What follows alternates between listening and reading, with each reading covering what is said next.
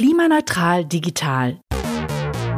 Der Infopodcast für den Mittelstand. Wir unterstützen Sie mit konkreten Praxisbeispielen und passgenauen anbieterneutralen Angeboten rund um die Digitalisierung, damit Sie Ihre Klimaziele erreichen. Unser Angebot ist für Unternehmen kostenfrei. Hallo und herzlich willkommen zu einer neuen Folge von Klimaneutral Digital. Sie sind mit Ihrem Unternehmen auf dem Weg zur Klimaneutralität.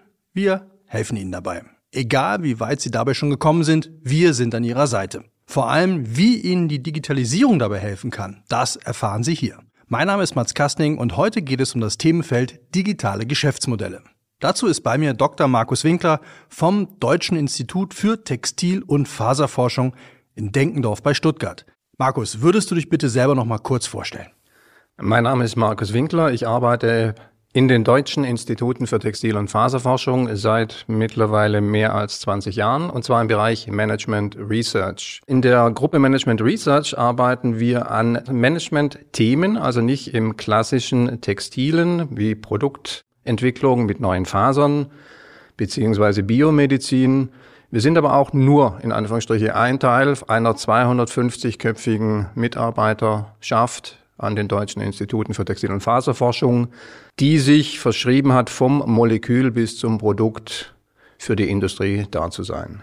Wir sind das größte Textilforschungsinstitut in Europa und decken die komplette Wertschöpfungskette ab, von der Faser bis zur Bekleidung. Gut, bevor wir bis zur Faser und Bekleidung kommen, erstmal grob, es wird gerade viel über Digitalisierung gesprochen und äh, darüber, man muss digitaler werden oder es braucht digitale Innovationen und so weiter und so weiter. Also es, der Begriff digital ist ja bei vielen gerade sehr, sehr, sehr äh, en vogue.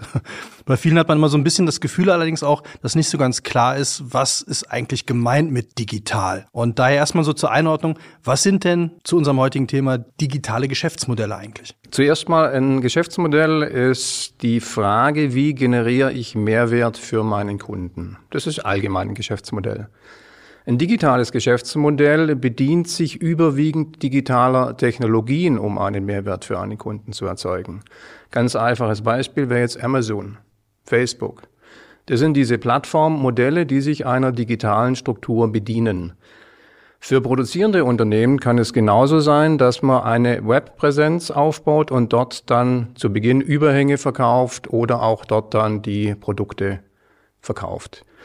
Weitere Schritte sind dann, dass man sich in einer Supply Chain eingliedert und dort dann mittels digitaler Daten, die übermittelt werden, heutzutage auch über Blockchain, dann die Daten schnell, transparent und flexibel austauscht. Das sind eigentlich ganz grob formuliert die Möglichkeiten der Mehrwert für den Kunden durch digitale Technologien, dass man sich derer bedient.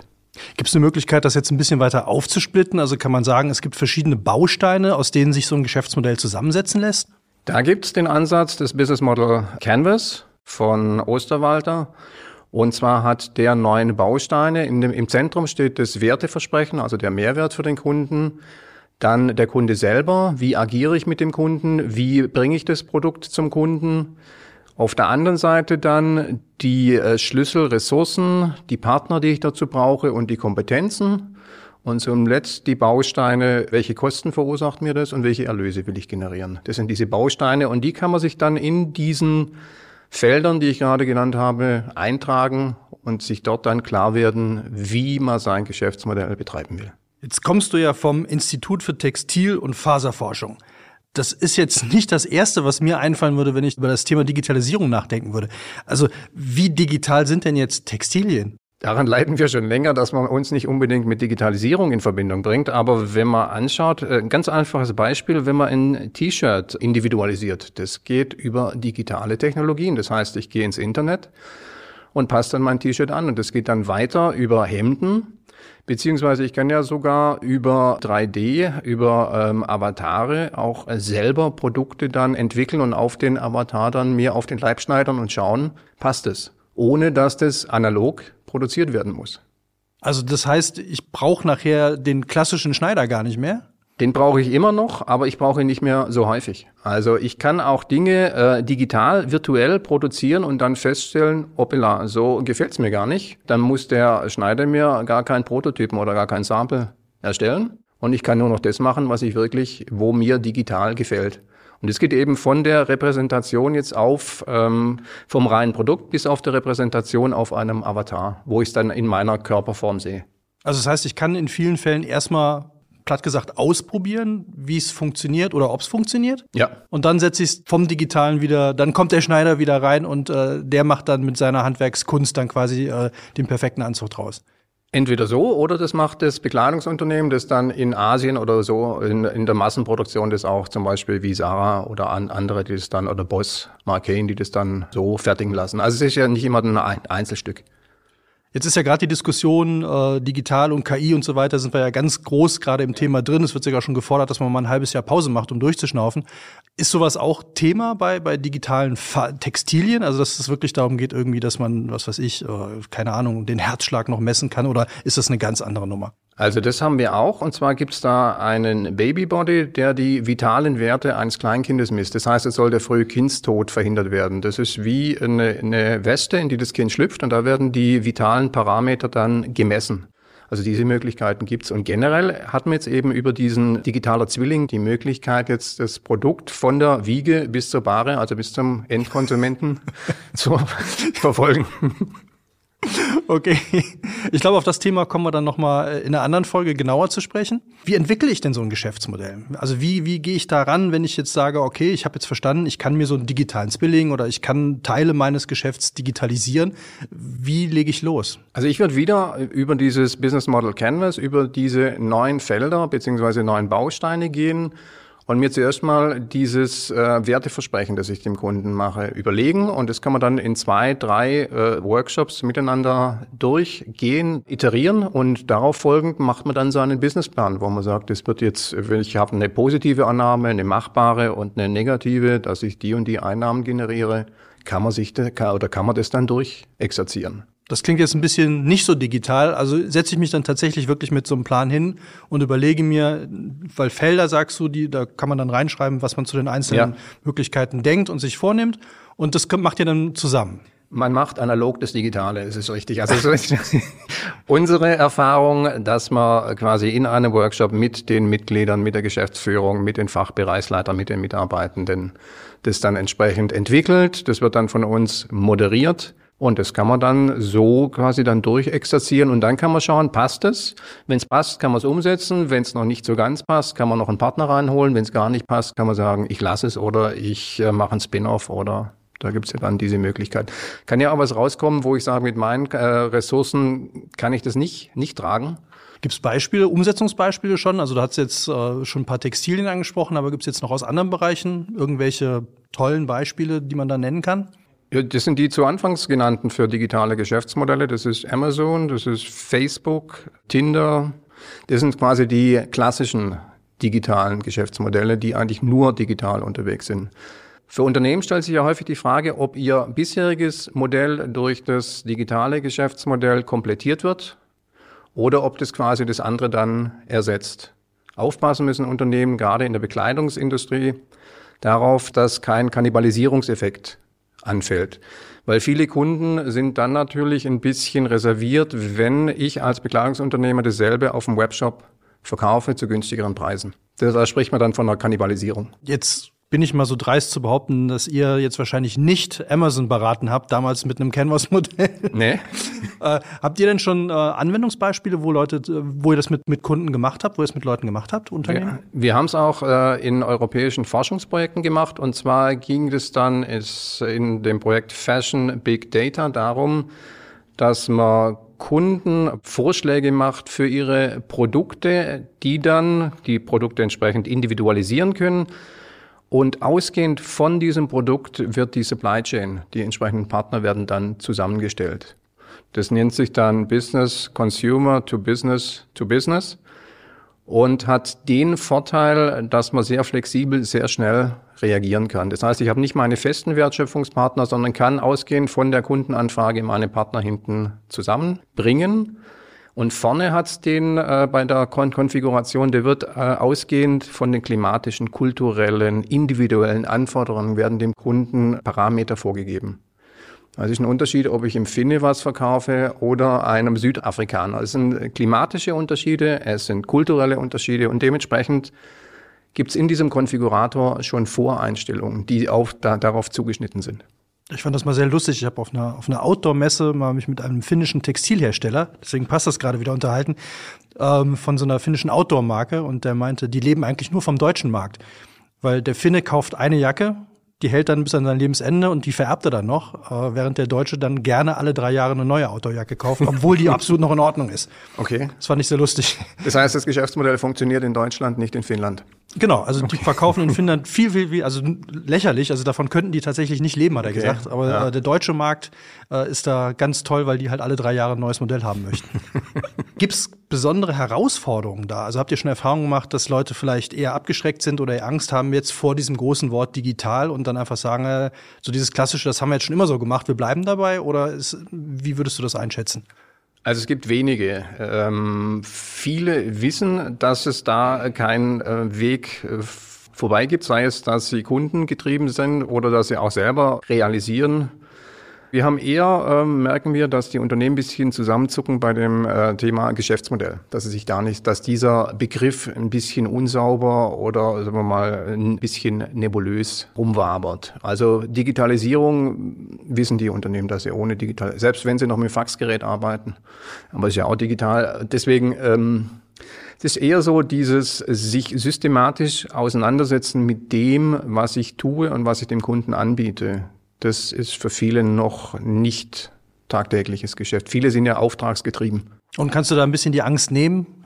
Manchmal, nicht immer. Also ich versuche es und äh, wir können ja auch durch einige Erfolge das dann entsprechend da ein bisschen lösen, diese Furcht. Dann jetzt noch die Frage nach, den, nach denjenigen, denen ihr helfen könnt. Wer braucht es jetzt oder wer kann damit was anfangen? Eigentlich jeder, weil jede, äh, jedes Unternehmen verkauft ja etwas oder will etwas verkaufen. Das ist das, was man beim äh, Geschäftsmodell das Werteversprechen für den Kunden nennt. Also die meisten privaten oder privatwirtschaftlichen Unternehmen haben, ob sie es wissen oder nicht, haben ein Geschäftsmodell. Und deswegen brauchen sie es auch. Das ist aber auch schön, dass wir jetzt mal hier in diesem Podcast erfahren jetzt alle, was sie noch nie wussten. Sie haben ein Geschäftsmodell. Richtig. Macht was draus, macht's genau. digital. Es gibt auch in der, im akademischen Hintergrund sehr viele Definitionen. Die einfachste ist, wie generiere ich Erlöse? Und das will ja ein Unternehmen. Also von dem her. Digital haben wir jetzt durch und ja. Geschäftsmodell haben wir auch. Jetzt bleibt natürlich noch die große Frage, es geht ja auch um Klima. Also ja. was nützt jetzt so ein digitales Geschäftsmodell dem Klima? Das kann dabei helfen, dass ich äh, weniger fossile Ressourcen einsetze. Das heißt, dass ich den Ressourcenverbrauch optimiere. Das kann auch durch die flexible Produktion oder eine schnellere, einfachere Produktion zu weniger Emissionen führen. Und zum Schluss kann es natürlich auch über Kreislaufwirtschaft beziehungsweise CO2 entlang der ganzen Wertschöpfungskette, wenn man den CO2-Verbrauch minimiert, kann es da sehr gut dazu beitragen. Viele sagen jetzt, oder oft kommt das Argument, ja, Digitalisierung verbraucht ja auch eine Menge Ressourcen. Also da wird jetzt wieder, du hast Amazon ja schon genannt, an die großen äh, Serverfarmen immer wieder appelliert oder, oder ins, äh, ins Feld geworfen, dass man sagt, die verbrauchen ja auch Unmengen von Strom. Habt ihr da irgendwie so einen Vergleich, wo man sagen kann, okay, man kann wirklich damit sparen oder ist es äh, vielleicht dann doch so, so ein bisschen vorgeschoben? Es ist nicht ganz äh, trivial. Es, äh, Digitalisierung kann nicht nachhaltig sein. Es gibt so diese Aussage, dass die Einführung einer KI ungefähr einem CO2-Fußabdruck von drei Pkw entspricht. Das heißt, durch die Serverbelastung, durch die Hitze, die die entsprechend produzieren, wird die Umwelt nicht geschont. Deswegen muss man darauf bei der Einführung der Digitalisierung darauf achten, ob das nachhaltig beziehungsweise auch klimaneutral ist und nicht einfach nur sagen, Digitalisierung ist per se besser. Ja, aber ich habe manchmal so den Eindruck, dass man, äh, weil wir sind ja auch häufig äh, ja. eher so gestrickt, dass wir sagen, okay, wenn wir da jetzt unseren Button drauf machen können oder wir sagen, okay, jetzt sind wir digital, jetzt sind wir auch klimaneutraler, aber dass man da dann auf jeden Fall mal darauf achtet, dass das nicht unbedingt sein muss. Richtig, und das ist auch einer der großen ähm, Forschungsrichtungen jetzt gerade. Inwieweit ist Digitalisierung nachhaltiger, beziehungsweise trägt sie zur Klimaneutralität bei, weil sie das per se einfach nicht tut. Das heißt nicht, dass alles jetzt die ähm, Nachhaltigkeit verschlimmert, aber viele Dinge sind eben nicht ganz so einfach und so plakativ, wie sie gerne verkauft werden. Damit sind wir dann schon auch beim Schluss und äh, beim jetzt wieder einfacher werden. Ähm, wenn ich jetzt überlegt habe, okay, ich habe verstanden, digital, okay, ist gut, ich kann da was mit reißen, Geschäftsmodell habe ich sowieso, ich muss es nur noch vielleicht mal aufschreiben. Wie lege ich jetzt los, wenn ich jetzt Unternehmen bin und würde jetzt gerne in die Richtung gehen? Was, ist, was sind so meine ersten Schritte? Wie komme ich da rein? Also die ersten Schritte wäre jetzt für mich entweder mit unserer oder an einer anderer Menschenhilfe einen Canvas auszufüllen für sich selber, um Transparenz reinzubringen. Was mache ich denn eigentlich bisher? Ist es das, was ich will? Muss ich mich noch ändern? Und dann diesen Prozess nach Möglichkeit begleitet durchzuziehen und es dann bis zu einem Geschäfts- oder Businessplan dann durchzuziehen vor allem bekleidet durchzuziehen. Genau. Das, das ist euch ganz wichtig, nehme ich mal an. Man kann es auch selber machen. Nur ist es eben so, wenn ich in etwas noch keine Erfahrung habe, tue ich mich immer leichter, wenn ein Moderator dabei ist. Gibt es noch irgendwas zum Thema, was du noch gerne sagen möchtest? Wir würden gerne auf dem Weg zur Klimaneutralität ähm, die Unternehmen bei der Erstellung von Geschäftsmodellen, gerade digitalen Geschäftsmodellen, helfen und ihnen dort Wege aufzeigen, wie sie ihr Werteversprechen gegenüber dem Kunden klar, transparent machen können und sich somit auch verbessern können. Also das ist mit unserer Aufgabe in diesem Projekt. Also, wir haben gelernt, wir haben alle ein Geschäftsmodell.